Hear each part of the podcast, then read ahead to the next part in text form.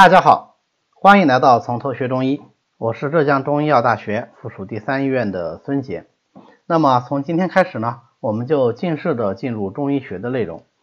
其实之前呢，在讲中医的化界的时候啊，我们也有讲到过，中医有两个最大的特点，就是整体观和辨证论治。后面我会详细的讲。那我们也讲了呢，说中医是以古代哲学为指导，然后基于阴阳五行理论啊这样的一个学科体系。那么接下来呢，我们就来讲讲这个体系啊，就是中医的这个基本理论体系。那么中医或者说中国的哲学最核心的思想是什么？最核心的思想是气啊，这个应该说我们每个中国人都会非常的熟悉。但是气到底是个什么东西呢？用我们今天的话来说，气不是东西。为什么说气不是东西呢？因为我们首先得理解什么是东西。东西其实过去古人是指一个具体的物件啊，因为一个城市啊，大城市它有东南西北四个市，那么东市和西市卖的就是东西，因为这两个。市场卖的呢，都是日常生活中常用的一些物件。那为什么叫东西呢？因为东方属木，西方属金。我们日常生活用的这些工具啊，用的这些物件，它主要还是以金和木为材料做成的啊，它是一个具体的物件，所以呢，就把它称为东西啊，是这么沿用下来的。但是对于气来说，它不是东西，或者说不仅仅是东西啊。因为它不仅仅是某一些具体的物件，它是中国人对于宇宙万物和现象的根本性的总称。什么叫根本性呢？就是说，在这个世界上，从这些可以看得见、摸得着的物件啊，到我刚才讲过啊，就是我们日常生活中看到的各种现象，比方说开心呐、不开心呐，啊，统统都是由气来构成的啊，所以。用我们现在的话说，就是气既具有物质性，也具有功能性。那么第一点啊，气既具有物质性，又具有功能性。第二点，它是宇宙万事万物的基础。什么叫宇宙的万事万物的基础啊？就是凡你所见，凡你所想，但凡在此宇宙之内。无有越之啊，没有能够超出气这个范畴的，这个就叫做万事万物的根本啊。从广义上讲，宇宙万物嘛，那就是我们整个世界，对吧？那么自然之气包括什么呢？内容就非常的丰富，什么天地之气啦、四时之气啦等等啊。比如说像现在是冬天啊，冬天很冷，那么夏天呢？夏天就很热，天气热的时候有一个病就叫做中暑，对吧？太热了，大家要中暑啊，有可能会得这个中暑病。嗯，尤其像林黛玉哈，她容易得这个病。那么，如果夏天天气热是中暑，我们能够理解，对吧？这个没什么好争议的。但如果现在我们在冬天啊，我们都有空调，都有取暖器啊，至少都有这个啊取暖的方法。假如我们的房间太热了，啊，冬天太热了，结果我还是一样出现了这个跟中暑类似的症状，我胸闷，我气短，我头晕，能不能说我是中暑呢？就不能说，为什么？因为现在是冬天，暑气已去，这个就是四时之气的特点啊。什么叫中暑？中暑是为暑暑气所伤啊，或者说暑邪所伤啊，太过为邪，对吧？啊，这个节气是冬天，它就不能叫暑啊。不只是冬天，实际上中暑是有特定的时间段，只在暑这个时间段，就是夏至之后立秋之前这段时间才能叫中暑，之前之后都不能叫中暑。这就是四时之气。还有我们说五方之气啊，就是我们一般讲的五行啊，呃，东南西北中。那么五方之气，我们浙江在哪个地方啊？浙江在中国来说属于东边，对吧？我们讲这个五方，实际上还是基于我们中国人的这个地理位置来讲的。东边属什么气啊？东边就是木气啊。那么因为五行之气赋予人体的这个特点不一样所以不同地方的人就会表现出一些相应的特点啊。这就是我们讲天地之气可以作用于人的一个具体体现。当然，这里更具体来说就是地域之气嘛。所以说一方水土养一方人。那当然，除此之外，它还可以包括什么？它还可以包括人体本身的气啊，就所谓的生理之气，比如什么阴阳之气啦、脏腑之气啦、经络之气啦、啊气血之气啦，哎，等等等等啊，远远不止于此。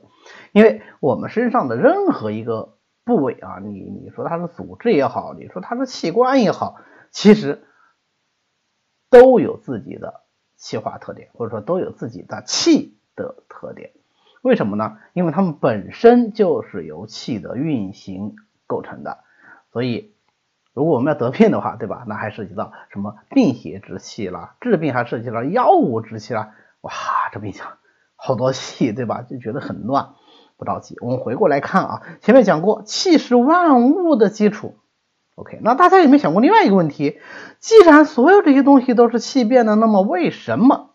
桌子是桌子，凳子是凳子，人是人物是物，对吧？动物是动物，植物是植物，它们的区别在什么地方呢？啊，这个事物和那个事物的区别在什么地方呢？在于它的气化特点不一样。虽然是一气所生，但是它的气化特点不一样，这样就延伸出了世间万物。OK，那气是怎么化的呢？同样的，这个气是怎么变成这么丰富多彩的一个世界呢？首先，这基于一个大的前提，那就是气本身具有一个非常重要的属性，气永远不会静止，它是恒动的，它永远在动。OK，那我们想想啊，如果是一团气在动，那在我们所处的这个世界里啊，无非就是长宽高嘛，对吧？这就三维空间嘛。那么气在这个三维空间里运动的话，它的运动形式是怎样的？要么向上，要么向下，要么向外，要么向内。对吧？没了，对吧？就这三种方式，OK。那么或者是这几种方式的自由组合嘛，对吧？任意一种组合方式，OK。那这几种方式是什么？用一个字来概括啊，一种方式用一个字来概括就是升降出入。因为气的升降出入不同，就生成了世间的万物。这个就是《内经》里说的“升降出入无气不有”啊，意思就是说没有哪个东西是不具备气本身。升降出入这个特点的，但是不同的东西，它的升降出入特点不一样，这样的话，它就具备了自己的独特属性。这个内经里也有一说啊，叫做气和而有形，因变以证明啊，各种气机的变化相合，于是成就了这个形体。那么因其气化。变化的特点不一样而得名啊，得了这样的一个名称。按说名字不是人赋予它的吗？对，是人赋予它的。但是这里的得名指的是它区别于别人不一样的地方，或者跟别的东西不一样的地方。比如说一团火，那它的气化特点向上呢，还是向下呢？它一定是向上，对不对？所以在五行理论里就有说火曰炎上。它火的特点就是向上走啊，热向上走。那如果是一盆水呢？它的气化特点是向下走，水往低处流，人往高处走，对不对？它就一定是向下走。所以五行里就说水曰润下啊，既能滋润又能向下走的这个水的气化特点。我们再想一块木头啊，当然死物啊，一个一个木头桌子，一个木头板凳啊，我们没法去分析它这个气机特点，对吧？呃，不典型。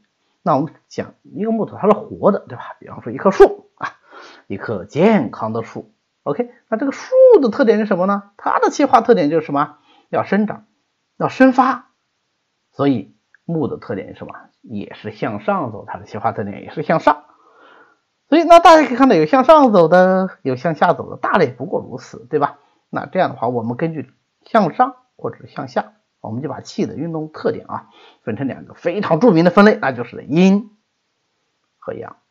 所以阴和阳实际上就是气本身运动的特点的一个概括啊。让我们记住啊，阴阳不是一个属性，而是运动变化特点的概括。什么运动变化特点的概括啊？啊，一个事物的运动特点的概括。啊，当我们概括出这个特点以后，我们就可以把它当做一个属性来进行研究，这样我们比较方便，对吧？啊，方便我们来了解这个世界。那这样的话，那大家想一想，阴的气机特点就应该是什么样的？阴的气机特点就应该是向下的和向内的，对吧？很容易理解啊。那大家想，冬天的时候，我们是四仰八叉的睡，还是蜷成一团的睡啊？那当然是蜷成一团的睡，对吧？啊，那如果是夏天呢？那夏天就张开睡啊，摊大字睡，那最舒服了。为什么？因为冬天是阴呐，阴就向内呀，对吧？那夏天呢？夏天是阳啊，那就向外呀啊，所以像夏天就大仰八叉，摊个大人字睡觉，对吧？哎，这就是阴阳的气化特点啊。总结一下啊，阴就是升降出入中的入和降，阳就是升和出。掌握了这个特点，就自然而然的能够理解阴阳属性啊，自然而然的能够判断一个事物的阴阳属性，也能够判断阴阳的其他特点。OK，那么阴阳由气所化生，阴阳又能化什么呢？阴阳就能够化五行。那大家说，你这个两个两个的话，你怎么可能化成五个呢？对吧？这不对。你看我们电影里讲的什么？啊，那种武侠电影里经常讲无极生太极，太极生两仪，两仪生四象，四象生八卦。那没有五啊，对吧？哎，对，这就是两分法的不断重复。那一分为二，二再对分就是四，四再对分就是八，以此类推。那么大家想，如果是这样的话，我能够很好的概括整个世界吗？不能，对吧？我们再结合契机来讲。升降出入，这有四个方向嘛，对不对？哎，那不就是二变四了吗？那不就有四行吗？好，升气机以升为主要特点是什么？是阳，对吧？OK，那么升有刚开始升，又升的很厉害，对不对？那这就两种情况，那就有两行。好，向上升的应该什么形呢？我们先讲刚才的小树苗，小树苗它向上长的呀，那是木星。可是既能升又能散，或者说升之极啊，升的力量很强的，升到顶点的，比木头这个升的还要厉害的，那什么？那就是火啊，对吧？那么火升到极点，如果是再往下降呢？降那就水或者是金嘛，对不对？那是水降的厉害呢，还是金降的厉害呢？当然是水降的厉害一些嘛，对不对？啊，所以呢，哎，降之极啊，降到极点的。那就是水，那刚开始降的还没有降到极点的，那是什么？对，那就是金嘛。啊，所以木星和火星属阳主升，金星和水星属阴主降，这有四个呀，那还差一个五五行呢，对不对？啊，五减四得一呀，差一个什么？差一个土，对不对？土在中国呢，它是具有非常重要的意义，因为土生万物啊。土在哪里啊？如果我们把这个五行画一个圆圈的话，就是气机的升降画一个圆圈的话，土在中间的那个点上，在圆点上面啊，土是最重要的，所以土的气机特点是什么呢？就是斡旋升降啊，既能升也能降，它能调节升降出入，那它是起到非常重要的一个调节作用的啊，所以我们过去中医里啊啊就经常拿这种封建社会的行政系统啊，就是朝廷。啊，这个官员来打比方，那这是我们的一个传统习惯。我们看星象也是这样，对吧？我们把天上也是分成什么紫微宫啊，什么宫啊，来跟我们的朝廷相对比啊，来做一个比类，让大家比较容易理解。OK，那如果是这样的话，什么职位能够坐镇中央，斡旋左右上下？那就只有皇帝嘛，对不对？所以皇帝穿黄袍子，土啊啊，就是根据这个来的，对吧？有没有看到，我们对气机的变化进行推演以后，它就慢慢的形成了一个逻辑链，由气就变成了阴阳，由阴阳就变成了五行，由五行就怎么样？哎，就能概括万物。当然了，如果我们要再仔细推啊，如果大家感兴趣，说我还要推，我推的更细致一点，五行还可以画什么？五行还可以画六合，可以画九宫，可以画八卦。那么我们就可以通过这样一个术数系统啊，把整个。中国文化的这个理论给它推出来，当然了，这个只是呃方法之一，对吧？对于我们来说，我们是搞医学的，我们是中医嘛，那最关注的还是人，还是疾病，还是治疗，对不对？你光去推什么九宫八卦，那不是变成了啊《盗墓笔记》了吗？啊，这和我们的关注点它不是在一个点儿上，对吧？只不过是我们的基础理论体系是相通的啊。这就好比说，我们中国人要拍个流行的什么电视剧啊，尤其是最近这几年，那剑仙满天飞。那如果是外国人要拍呢？啊，星战系列，对吧？那都是科幻片啊，机器人满天飞啊，这是不同的文化，它的哲学体系，它的哲学基础理论体系所导致的必然结果，它并不代表说呃理论体系本身有什么问题。好，我还是讲回来啊，讲到人，讲到人，既然是这个气啊，通过能够化阴阳，能够化五行，就画出了世间的万物，那人也是万物之一啦。那他是不是也是由这个气所化身的呢？啊，当然是嘛。那这样的话，人身上有没有阴阳呢？这必然有阴阳。人身上有没有五行呢？这必然有五行。如果阴阳五行啊都当其位啊，待在他该待的地方，当升则升，当降则降，当出则出，当入则入，那毫无疑问，这个人就是健康的。如果当出而不能出，当入而不能入，当升而不能升，当降而不能降，气机失常，那这个人就怎么样？就不健康。哎，这个就是我们非常重要的一个发病思想啊，病就这么得的啊，就是因为这个原因得的。那假如是这样子啊，得了病以后，比方说当升不能升，或者当降不能降，得病了，那应该怎么去治疗呢？怎样才能让他恢复健康呢？把他恢复到原来应该有的气机状态。不能出，我就让他出；他不能入，我就想办法让他入。这个病就好了，但是哦，有一个问题啊，那我们有没有这么一个神奇的手，可以把这段气给抓住啊？你出来啊，能让你上或让你下，有没有这个水平啊？反正我是没有的哈。那怎么办呢？不要紧，我们可以借助工具嘛，对不对？借助外物。刚才讲了，气化生了万物，那万物各具气化特点，现在气不能出啊，得了病。那么，如果我能找到这么一个东西，它的特点就是喜欢往外跑，有出的特点啊，那我把这个有出啊、有外散的这个气化特点的东西给予人体啊，比如说吃进去啊，或者是外敷啊，或者是通过其他的什么途径，是不是就有可能通过它这个向外发散的特气机特点来矫正这个病人的外出不足的气机变化？这不就把病给治好了吗？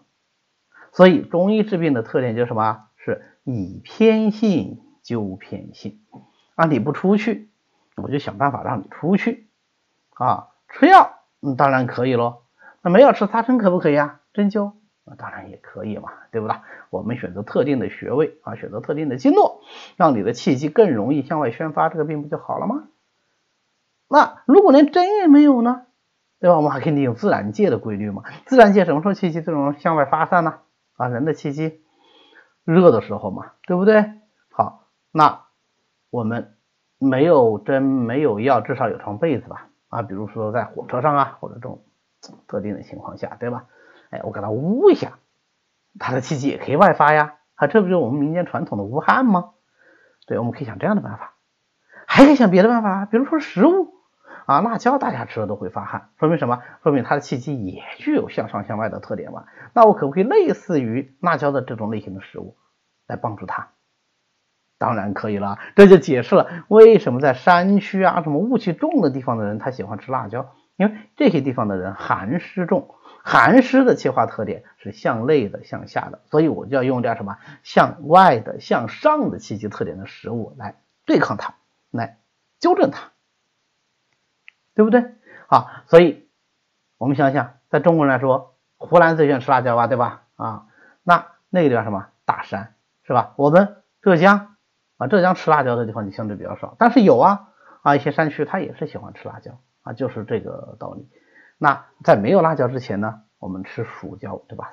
蜀就是四川嘛，你听就知道是四川产的啊。我们现在不叫蜀椒，我们现在叫它叫什么？叫花椒。那所以四川到现在为止口味。都是麻辣的。那在唐代的时候，连花椒都不多，吃什么呢？那就我们中国人就吃芥呀啊！所以我们现在知道日本人芥末跟谁学的吧？跟中国人学的嘛，对吧？他们是文化的保鲜冰箱嘛，对吧？就是这么来的啊，就是这么来的。那在杭州来说啊，在浙江这个地方，我们的气化特点是什么呀？那我们在东边嘛，对不对？东边五行属木，木本身就是向上的，对不对？那我还要吃很多辣椒，帮它向上向外，是不是就不好啊？所以我们杭州这地方吃辣的就比较少啊，吃辣的比较少。那如果是在海边上呢，还是海鲜多？海鲜什么味啊？海边是咸味啊，海鲜都是咸的。所以我们在以吃海鲜为主的地方，它就必然怎么样？咸主酱啊。它必然是酱汁太过，那这个时候我们那么还在吃很多盐呐，就不能了，对不对？啊，这就是一方水土养一方人啊，所以你看我们煮海鲜的时候，很很少说放很重的味的，煮海鲜可以不放盐啊，都没问题，吃起来都很有滋味。道理就是在这里啊，这就是物化之常。好，这个呢就是我们讲的基本的一个发病因素啊，以此来做一个比方而已。那么。除了这些以外，大家有没有看到什么不是我们在整个刚才讲的那个例子里面啊发病过程中，是不是说呃就是人体之气和病邪之气发生了变化，对吧？病邪之气这场气出不去，然后我们用药物之气帮它出去，或者说它影响了我们的气机啊，我们把这个气机恢复过来，对吧？发病是不是就这么发的？治病是不是就这么治的？所以这个就是我们用来理解气医院。最重要的地方，而是我们气医元论用于中医来说最重要的问题。好，那么关于气呢，我们今天就讲到这里，我们下次继续详细的讨论一下阴阳的问题。为了方便大家和其他喜欢中医的朋友一起来学习和讨论中医知识，我们呢建了一个微信群，欢迎大家扫描下方的二维码，添加我们的管理员的微信，然后发送“从头学中医”。他就会拉大家入群的，那么我们下次再见。